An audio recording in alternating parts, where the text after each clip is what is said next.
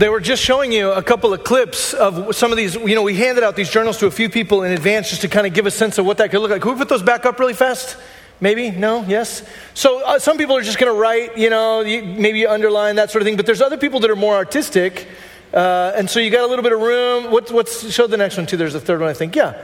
So it doesn't really matter how you do it. We just want to be dynamically responding to God's word together. And the, the point there, as Mitch said with the, uh, with the Instagram, illumination.inc, is that we'll be able to sort of share these things together. So you'll be able to see other people sort of processing through.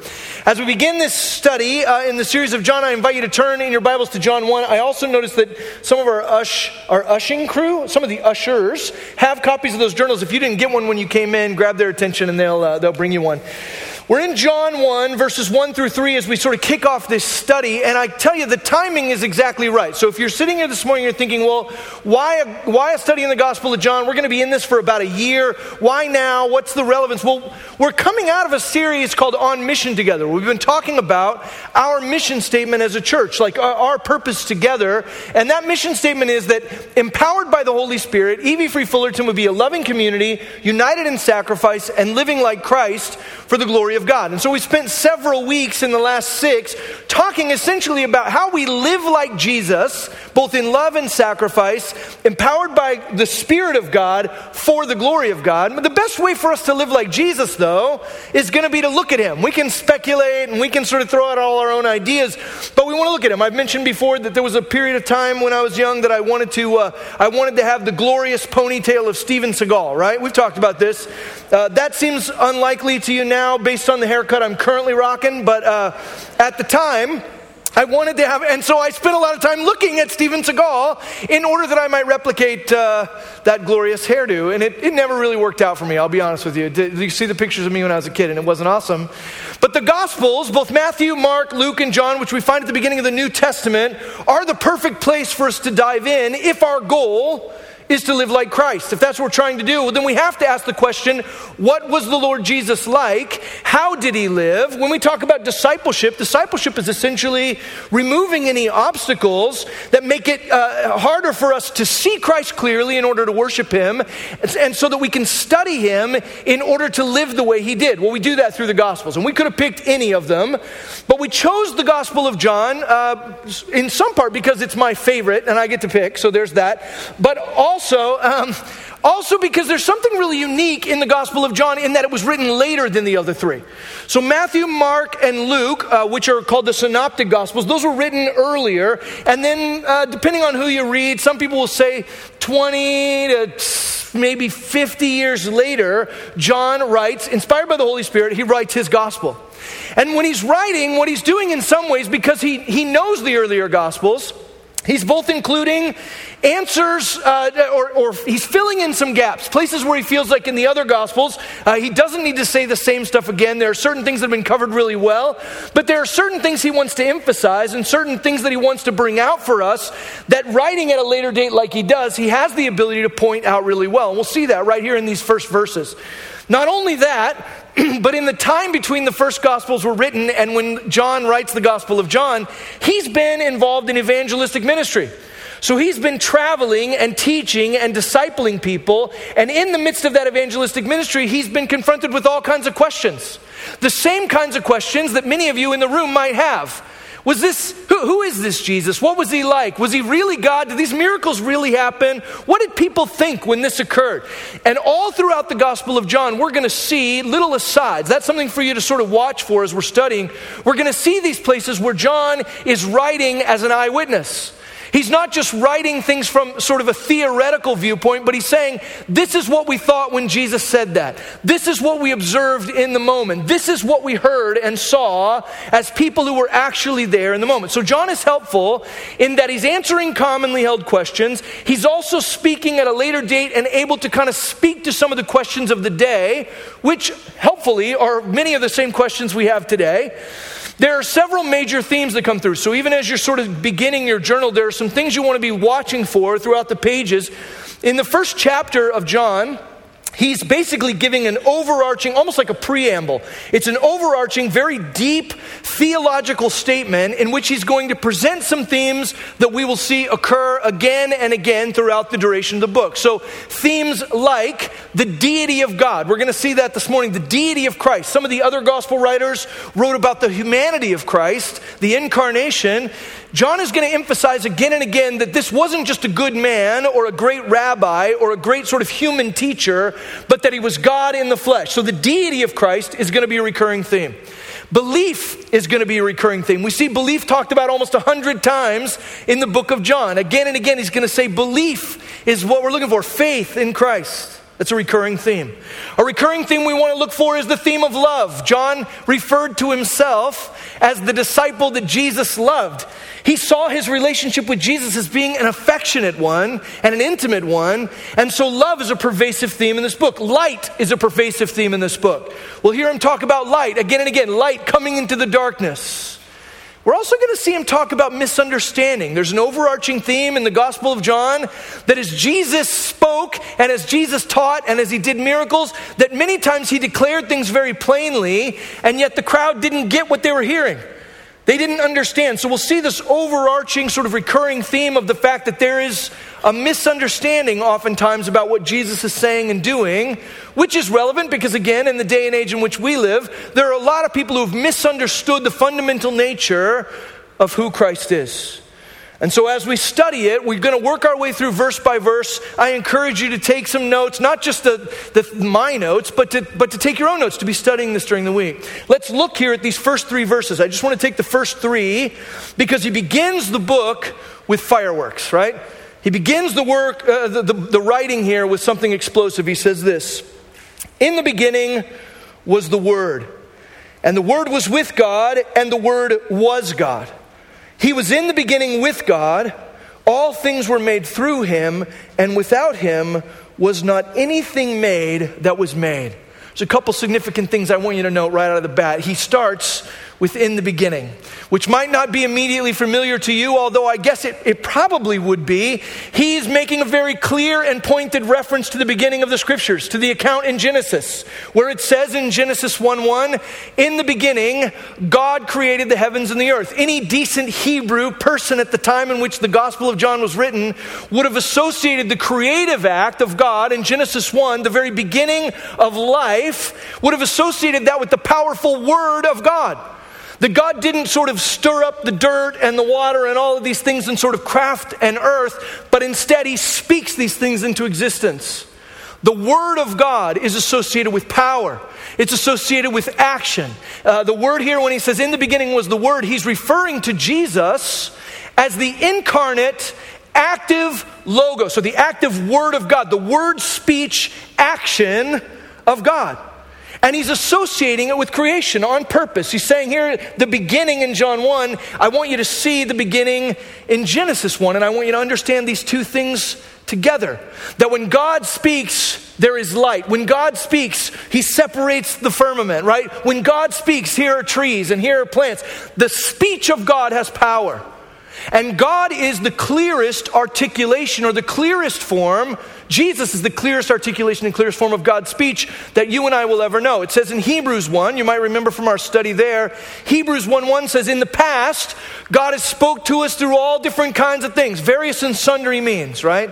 But now, the writer to the Hebrews says, now he has spoken to us through his Son. And the implication of Hebrews 1 1 is that yes, God has spoken through, you know, He's spoken through carving on tablets, He's spoken through burning bushes, He's spoken through talking donkeys, He's spoken through prophets. But now, the greatest thing God has ever said and will ever say, He has articulated in a person, the Lord Jesus. And so here in John 1 1, when he says, In the beginning was the Word, he's using the Word in association with the person of Christ, and that's on purpose that Jesus is God's powerful speech action, that Jesus is the clearest articulation of God that man will ever know. And if you have a question about whether or not he's referring to a specific person, note that in verse 2 it says, He was in the beginning with God, right? It's not just talking about a theory or an idea or sort of a technological, you know, like concept. When he talks about the Word being with God and being God, he's talking about a specific person. He's talking about Jesus. I also like the fact that right here at the beginning, like I said, he kind of begins with some fireworks. He starts with some very big, meaningful, powerful, sort of theological ideas that he doesn't want us to miss. I think these come out of questions and objections he's heard in the midst of his ministry. So he begins by saying, In the beginning was the Word. What's the first thing he's telling us? Is that Jesus, the Lord Jesus, was eternally present. He's talking about the eternal presence of Christ. That Jesus wasn't just born and, you know, sort of laid in a manger, and then over time he sort of took on this teaching ministry and he healed a couple people, and that, you know, Jesus sort of became uh, who he was over time. No, the, no, John is making the statement from the very get go that in the beginning, the same beginning we read about in Genesis 1, Jesus was already there. And that's a big deal. I want you to just soak that up for a second. That Jesus isn't created that he doesn't come on the scene at some point, right? He's not introduced into the story of mankind. He's not a plan B or something that God adds later. No, Jesus was there already in the beginning, eternally present, this Jesus. And that's significant. His eternal presence is significant. It's funny, even if you look at the Gospel of Mark, in Mark chapter 1, verse 1, this is the way Mark begins his Gospel. Mark 1 1, he says, The beginning of the Gospel of Jesus Christ, the Son of God. As it is written in Isaiah, he starts in Isaiah, right? Saying, This is the beginning of the Gospel. Now, some 30 years later, 40 years later, John, writing his Gospel, goes, Well, actually, if we're going to talk about the beginning of the gospel of Jesus, we got to go a lot further back than just the prophet Isaiah. We got to go back to the beginning of all things. You want to talk about the story of Jesus? It starts way back. And in fact, we understand that Jesus doesn't have a beginning, that Jesus is infinite. He has no beginning and no end, as the rest of the Godhead, right? In the beginning was the Word, eternally present not only does he talk about the eternal presence of God, by the way, the eternal presence of God gives us a sense of his capability of being present. There's not anybody in the room who was there. I mean, I know there are some of us who are a little bit older, but nobody was there with God in the beginning, right? No? Not only were none of us there with God in the beginning, but none of us are capable of being there with God. Think about the capability that's implied. Right? Think about what it means that Jesus was there with God in the beginning. It says something about who he is, about his character and nature, and that's different than us. You start to see the gap between creation and creator sort of open up. It says something about his presence. It says something ab- about his capability. It tells us that he was not created. It also implies relationship, it implies communication understanding and agreement. We see that in the beginning, Jesus was already there, eternally present. Not only, though, in these first verses do we see the eternal presence of the Word of God, but we also see the equal position of the Word of God, the equal position. Here's what he says in verse 1 In the beginning was the Word, and the Word was with God, and the Word was God. Well, that's a whole other thing. I mean, it's one thing to say he was there in the beginning. It's another thing entirely to say he wasn't just with God, he wasn't just in relationship with God, but he was God. Now, this is John speaking directly to the objections of people during the day and age that would have said, hey, you know what? Listen, I like Jesus as a good guy, right? He's a good rabbi, he's a good teacher, he gave some great speeches, he seemed to really care about the common man, and he died way before his time. But I don't know that I can buy this thing of Jesus being a deity. I don't know that I can buy the idea that Jesus was both man and God. John has heard those objections just like we have heard those objections, right? There are some of you who attend this church week in and week out, and you go, Man, I really love the teachings of Jesus, and I think he was a good guy, and he gave some great speeches, and I'm going to try and live my life by the way he lived, but I don't believe that he's God. John here is saying unequivocally, let's be clear who we're talking about. We're not just talking about a great man. We are talking about God in the flesh. In the beginning was the Word, and the Word was with God, and the Word was God. And this is coming from an eyewitness, right? An eyewitness, someone who walked with Jesus and talked with Jesus, someone who lived with him, who, you know, shared falafel with him or whatever. This is a guy who was on the trail. In 1 John chapter 1, John says this about his own set of eyes. 1 John 1 1 says, That which was from the beginning, which we have heard, which we have seen with our eyes, which we looked upon and have touched with our hands concerning the word of life, the life was made manifest, and we have seen it and testified to it and proclaimed to you the eternal life which was with the Father and was made manifest to us. That which we have seen and heard, we proclaim to you, so that you too may have fellowship with us. And indeed, our fellowship is with the Father and with His Son, Jesus Christ. We are writing these things so that our joy may be complete. John saying, I was with him. I touched him. I heard him. I walked with him. And I can tell you, he wasn't just a good man. He wasn't just an incredible rabbi. He didn't just give great speeches. This person that I lived with and followed was with God and was God. Not just his eternal presence, but his equal position. Jesus himself claimed that, by the way. We'll get to it in John 10. It's one of my favorite passages. It's one of the places where we get to see a little bit of Jesus' sense of humor. If you don't think Jesus has a sense of humor, you're wrong. Not only does he have a sense of humor, I'll go one step further and say there were moments where Jesus was kind of sarcastic, and I totally dig that, right? It makes me feel better about myself. Uh, in John 10, Jesus is teaching in John 10. You look at verse 27, Jesus says this. My sheep hear my voice, and I know them, and they follow me. I give them eternal life, and they will never perish, and no one will snatch them out of my hand. My Father, who has given them to me, is greater than all, and no one is able to snatch them out of the Father's hand. I and the Father are one. And he drops the mic, right? Walks off stage. Here's what happens next. Look at verse 31 the Jews who were listening picked up stones. They pick up rocks again to stone him, right? They're going to kill Jesus for saying, I and the Father are one. And here's where Jesus gets funny. In verse 32, Jesus answered them, I have shown you many good works from the Father. For which of them are you going to stone me? Just so we're clear, before you hit me in the face with a bunch of rocks, I just want to know was it when I fed the people or when I healed the person who couldn't walk, when I made the blind guy see? I just want to know which one I'm getting killed for, right? And you can totally picture this scene because then the, the, the, people who are holding rocks ready to kill Jesus, they get agitated, you know, and they go, it says in verse 33, the Jews answered him, It's not for a good work that we're going to stone you, dummy. That's, uh, that's my translation. I just added that in. I'm working on it. It's not because you did good things that we're going to stone you, but for blasphemy.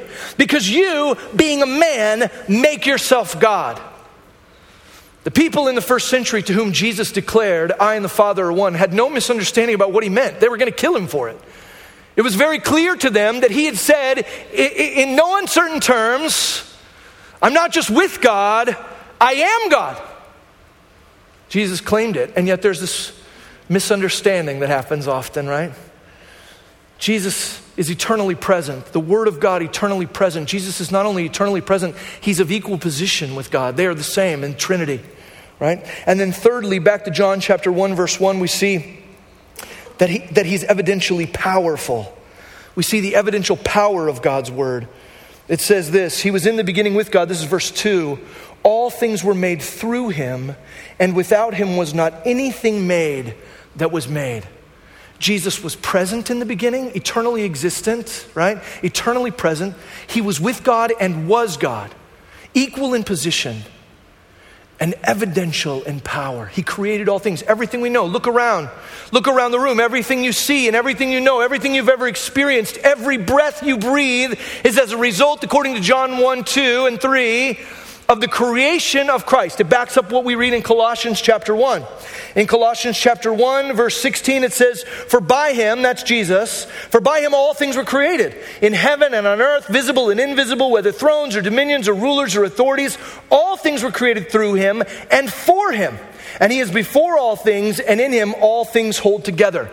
We're not just talking about the, the presence of Christ at the beginning. We're not just talking about the position of Christ in the Trinity. We're talking about the power of Christ to create all things, the power of the Word of God. In fact, it's, it's cool because even in, um, in Psalm 33, it says this Psalm 33 6 says, By the word of the Lord, the heavens were made, and by the breath of his mouth, all their host. He gathers the waters of the sea as a heap. He puts the deeps in storehouses. John isn't just saying, sort of cutely, hey, Jesus is the Word of God. He's saying, when we as a people think about the Word of God having power, we're thinking about Christ having power the power to create and I love the creativity of God, don't you? I mean, if you're a creative in the room, if you're a poet or a painter or a photographer, or, you know, if you're a, uh, if you're a writer, uh, all of us who are creatives, we, we love to create, but we're always creating from existing things, right? You take stuff that already exists, colors that exist, tools that exist, language that exists, canvas that exists. And when we create, we're creating by, by organizing existing things in new forms. Does that make, that's what all creativity is in, in human terms, right? Not so with Christ. When Christ creates, he doesn't take existing things and organize them in new forms. When Christ creates, he creates ex nihilo. That means out of nothing. He creates where there was nothing, he creates something. We talk about the power of God and the creativity of God. All of our creativity is just a shadow of the creativity of our Maker. It's fun. It's fun to be creative in his image. But here, John, in the opening three verses of his, of his gospel, he declares the eternal presence of Christ, the equal position of Christ, and the evidential power of Christ.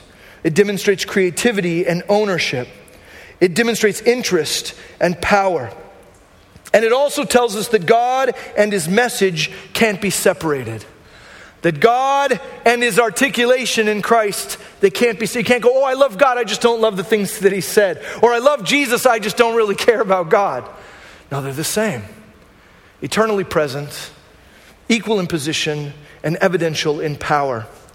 But here's the bigger question I have for you in the time we have left this morning. It's this. Uh, there's another thing that ha- there's a thing that happens between verse 2 and verse 3 that I have a question about. And I wonder if you have the same question. My question between verses 2 and 3 I get that Jesus was there, that he was equal with God, and that he created all things. My question would be if Jesus is one with the Trinity in all eternity past, right? Father, Son, Holy Spirit in perfect harmony and love. We see in, um, in 1 John chapter 4, verse 8, anyone who does not love does not know God because God is love. You've probably heard that before. God is love. Well, listen, God can't, it's possible for someone to love someone, to do love, but it's not possible for someone to be love unless they are by their very nature in community, right? The Trinity is essential to our doctrine because in order for God to be love, it has to be Father, Son, and Holy Spirit. There has to be mutual, right? There has to be something shared, there has to be relationship. So we understand that God is love and that He's outside of time. The Trinity has always existed in perfect harmony in perfect peace, in perfect affection, in perfect love. They are absolutely content and satisfied in themselves as God, right? Sometimes people will say, Oh, God created the earth because he was lonely. Oh, yeah, he was so sad. So he created people so he'd. It's just like the reason we get hamsters, you know? He put us on the planet to see if we dig tunnels and fight. And you know what? We do. We do. We do just this. We do the exact same thing hamsters do dig tunnels and fight. That's pretty much our day, right? God didn't create the earth because he was lonely. He was completely satisfied in himself. To suggest that God created the earth because he was lacking something is to say something false about who God is. He's utterly sufficient in and of himself. He doesn't create because he needs something. He's perfect in harmony and love and peace in the Trinity. So, my question this morning is this between verses 2 and 3, my question is why? Why bother? I look around the world and I see so much that is gross, so much drama, so much fighting and digging tunnels, right? I see so many people at each other's throats. I see so much bigotry and racism and greed and arrogance and hatred and fighting and murder. And I think if the Trinity was existent through all of time and space and was content and satisfied in love by itself, why does the infinite, eternal, powerful, present word create in verse 3? I don't get it. Why not just leave well enough alone? My wife and I were married for five years before we had kids. And I think about those five years a lot. right? I think about those five years a lot. We could go anywhere, right? You could go, you didn't have to pack a bunch of stuff in the car. We didn't have to argue with anybody about anything. I have to convince somebody that I know what I'm talking about. There are all kinds of times when I think, why don't I just leave well enough alone? Those first five years were glorious. So why? Why, why does God create in verse 3? Why does Jesus create? Why, why start this thing in motion that's going to be so much chaos and trouble? Why cause this? Well, the answer is that love Love, think about Trinitarian love. Picture Father, Son, and Holy Spirit in perfect harmony. Love never leaves us where we are, it never leaves us alone. Love is always a catalyst for movement, love is always a catalyst for mission. Love is always a catalyst for action. It's an active thing. And so here we have Father, Son, and Holy Spirit in perfect harmony and peace and love. They didn't need the earth. They didn't need our drama. They didn't need our tunnels and our fighting. And yet they create why? To invite us into what they were experiencing. To invite us into perfect love, to invite us into perfect peace, to invite us into perfect harmony, to give us a taste of what they have known through time immemorial. In John 17, Jesus says this really cool. John 17, verses 1 through 5. When Jesus had spoken these words, he lifted up his eyes to heaven and said, Father, the hour has come. Glorify your Son, that the Son may glorify you. Since you have given him authority over all flesh to give eternal life to all whom you have given him. And this is eternal life, that they know you, the only true God, and Jesus Christ, whom you have sent. I glorified you on earth, having accomplished the work you gave me to do. And now, Father, glorify me in your own presence with the glory that I had with you before the world existed. Think about what Jesus is saying. I had glory with you before the world existed, and now the time has come for me to die on a cross and let these humans rip out my beard and nail me to a tree. But God, in the midst of that pain and that trouble, will you return to me? the glory I had before all this nonsense began, right? Before all these people were cursing at me, before all the fighting, before all of the, the trouble, returning me to glory. Later on in John 17, look at what he says. Look at verse 24. Father, I desire that they also, whom you have given me, may be with me when I am, uh, may be with me where I am, to see my glory that you've given me because you loved me before the foundation of the world. Jesus is thinking to John 1. He's not thinking to that literal book, but he's thinking to that time. That before the earth was formed, we loved each other.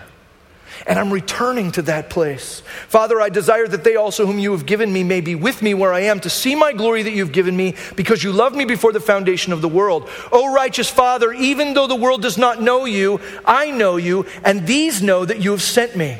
I made known to them your name, and I will continue to make it known that the love with which you have loved me may be in them and I in them. What's Jesus saying?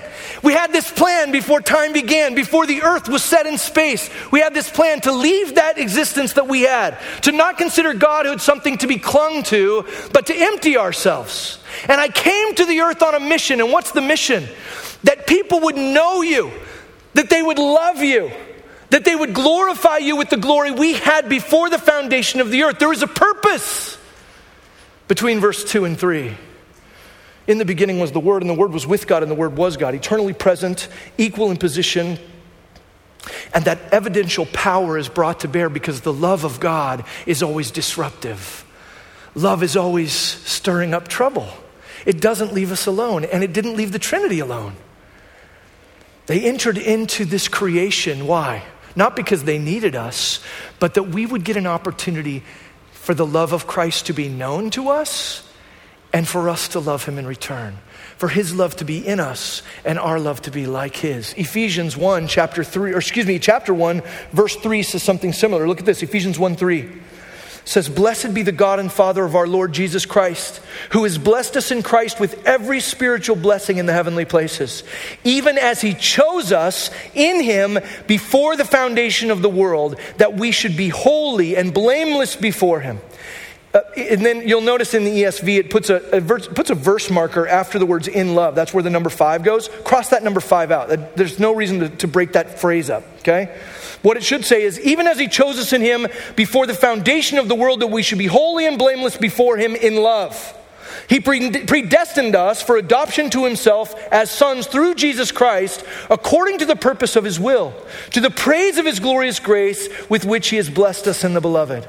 In him we have redemption through his blood, the forgiveness of our trespasses, according to the riches of his grace, which he lavished upon us in all wisdom and insight, making known to us the mystery of his will according to his purpose, which he set forth in Christ as a plan for the fullness of time, to unite all things in him, things in heaven and things on earth. What's it saying in Ephesians 1? It's saying that God had a plan. Father, Son, and Holy Spirit in perfect harmony and peace. The Trinity said, We don't just want to exist like this. Let's invite someone else in. But what that's going to mean in order for this redemptive plan to play out, it's going to mean that we have to give people the ability to spit in our face. That we're going to have to give people the ability to reject us and to turn their backs on us and to use us as a curse. We're going to have to give people the ability to choose not to follow us if they're going to be able to follow us and experience this love. What's the purpose? Why does God create?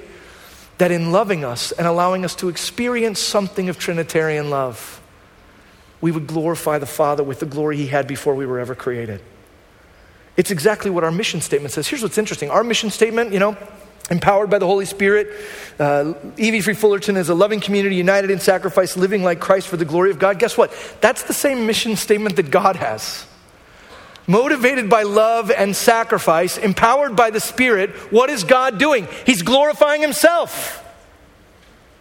So, here in the first three verses of the book of John, we have Him setting up a grand picture of who this Jesus is not just a teacher, not just a rabbi, not just a good man who gave some speeches, but God, very God, who comes to earth not because He had to, but He created all things. Through Him was not anything made, or was, not, was everything made that was made. Why? Because he already had this perfect thing and he wanted us to be able to experience it as well. Love always stirs up trouble. The title of our series, we're going to see it again and again through the book of John, is that love is beautifully disruptive to our lives. And you know what? Love was beautifully disrupted to the Trinity at creation. It stirred up trouble in that he created the earth and he set it spinning and he allows us to walk away from him. He washes the feet of those who will abandon him. He dies on the cross for those who couldn't care less.